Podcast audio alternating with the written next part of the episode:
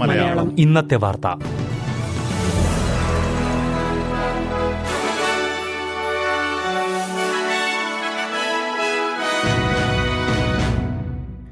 നമസ്കാരം.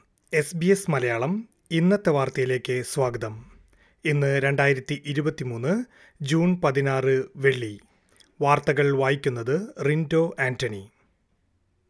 ലൈംഗിക പീഡന ആരോപണം നേരിടുന്ന മുൻ Liberal senator David Van parliament അംഗത്വം രാജിവെക്കണമെന്ന് പാർട്ടി നേതാവ് പീറ്റർ ഡട്ടൻ ആവശ്യപ്പെട്ടു. ഡേവിഡ് വാനിനെ പാർട്ടിയിൽ നിന്നും പുറത്താക്കി ഇരുപത്തിനാല് മണിക്കൂറിനകമാണ് പാർലമെന്റിൽ നിന്നും രാജിവെക്കണമെന്നുള്ള ആവശ്യവുമായി ഡട്ടൻ രംഗത്തെത്തിയിരിക്കുന്നത്. ഡേവിഡ് വാനിനെതിരെ നേരത്തെ ലൈംഗിക പീഡന ആരോപണവുമായി സ്വതന്ത്ര സെനറ്റർ ലിഡിയ തോർപ്പും മുൻ ലിബറൽ സെനറ്റർ അമാൻഡ സ്റ്റോക്കറും രംഗത്തെത്തിയിരുന്നു. എന്നാൽ ഈ ആരോപണങ്ങൾ ഡേവിഡ് വാൻ തള്ളിക്കളഞ്ഞു. അതേസമയം ലൈംഗിക ആരോപണ വിഷയത്തിൽ തന്നെ പിന്തുണച്ച എല്ലാവർക്കും സ്വതന്ത്ര സെനറ്റർ ലിഡിയ തോർപ്പ് നന്ദി അറിയിച്ചു. എ ജി എൽ എനർജിയുടെ ലാഭവിഹിതം അടുത്ത രണ്ട് വർഷത്തിൽ കൂടുമെന്ന് chief executive Damian Nix. Bill തുകയിൽ മുപ്പത് ശതമാനം വരെയുള്ള വർധനവാണ് ലാഭം കൂടാനുള്ള കാരണമായി കണക്കാക്കുന്നത്. ഇത് അടുത്ത രണ്ടു വർഷത്തിൽ ഓഹരി ഉടമകൾക്ക് നേട്ടമുണ്ടാക്കുമെന്നും ഡാമിയൻ നിക്സ് പറഞ്ഞു. മൂന്ന് മാസം കൂടുമ്പോൾ ബില്ലടയ്ക്കുന്നതിന് പകരം ഉപഭോക്താക്കൾ എല്ലാ മാസവും ബില്ലടയ്ക്കുന്നതിലേക്ക് മാറുന്നത് വലിയ തുക അടയ്ക്കുന്നതിലെ സാമ്പത്തിക സമ്മർദ്ദം കുറയ്ക്കുമെന്നും നിക്സ് കൂട്ടിച്ചേർത്തു. ജൂലൈ ഒന്ന് മുതലാണ് പുതിയ നിരക്കുകൾ പ്രാബല്യത്തിൽ വരുന്നത്.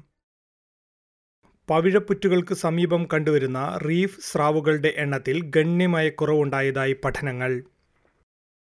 അമിതമായ മത്സ്യബന്ധനവും നിയന്ത്രണങ്ങളുടെ അഭാവവുമാണ് സ്രാവുകളുടെ എണ്ണത്തിൽ ഇത്രയും കുറവുണ്ടാകാൻ കാരണമെന്ന് പഠനങ്ങൾ പറയുന്നു. ആഗോളതലത്തിൽ grey black tip white tip nurse Caribbean reef സ്രാവുകൾ എന്നിവയുടെ എണ്ണത്തിൽ അറുപത്തിമൂന്ന് ശതമാനത്തിന്റെ കുറവാണ് കണക്കാക്കുന്നത്.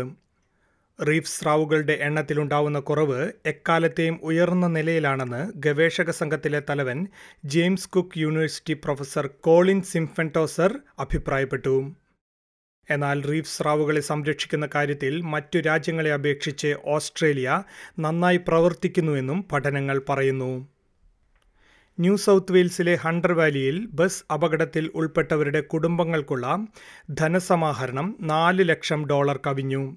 മുപ്പത്തഞ്ച് പേരുമായി വിവാഹ സൽക്കാരത്തിന് പോയ ബസ്സാണ് കഴിഞ്ഞ ഞായറാഴ്ച വൈകുന്നേരം അപകടത്തിൽപ്പെട്ടത്.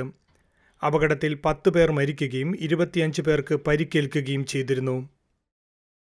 അപകടത്തിൽപ്പെട്ടവർക്ക് വേണ്ടിയുള്ള യോഗങ്ങളിൽ വിവിധ രാഷ്ട്രീയ സാമൂഹ്യ നേതാക്കൾ പങ്കെടുത്തു. വേദനിപ്പിക്കുന്നതും ഞെട്ടിപ്പിക്കുന്നതുമായ ദിവസങ്ങളിലൂടെയാണ് കടന്നുപോയതെന്ന് യോഗത്തിൽ പങ്കെടുത്തുകൊണ്ട് സെസ്നോക് മേയർ ജെയ് സുവാൽ അഭിപ്രായപ്പെട്ടു. നീന്തൽ കുളങ്ങൾക്കും കായിക മൈതാനങ്ങൾക്കും ഊർജ സംരക്ഷണത്തിനുള്ള പദ്ധതിയുമായി ഫെഡറൽ സർക്കാർ. ഇതിനായി നൂറ് മില്യൺ ഡോളറിന്റെ പദ്ധതിയാണ് ഉള്ളതെന്ന് പ്രധാനമന്ത്രി ആന്റണി അൽബനീസി അറിയിച്ചു. ഓസ്ട്രേലിയയിലെ വിവിധ കൗൺസിലുകൾക്കായിരിക്കും ഈ പദ്ധതിയുടെ സഹായം ലഭിക്കുക. ഭാവിയിലേക്ക് സുസ്ഥിരവും ശുദ്ധവുമായ ഊർജം ഉൽപ്പാദിപ്പിക്കുന്നതിന് ഈ പദ്ധതി വളരെയധികം സഹായിക്കുമെന്നും പ്രധാനമന്ത്രി പറഞ്ഞു. ഇതോടെ ഇന്നത്തെ വാർത്ത സമാപിക്കുന്നു. ഇനി കൂടുതൽ വാർത്തകളും വിശേഷങ്ങളുമായി ഞായറാഴ്ച വൈകുന്നേരം ആറു മണിക്ക് വീണ്ടും വരാം. ഇന്നത്തെ വാർത്തകൾ വായിച്ചത് റിന്റോ ആന്റണി. മലയാളം. ഇന്നത്തെ വാർത്ത.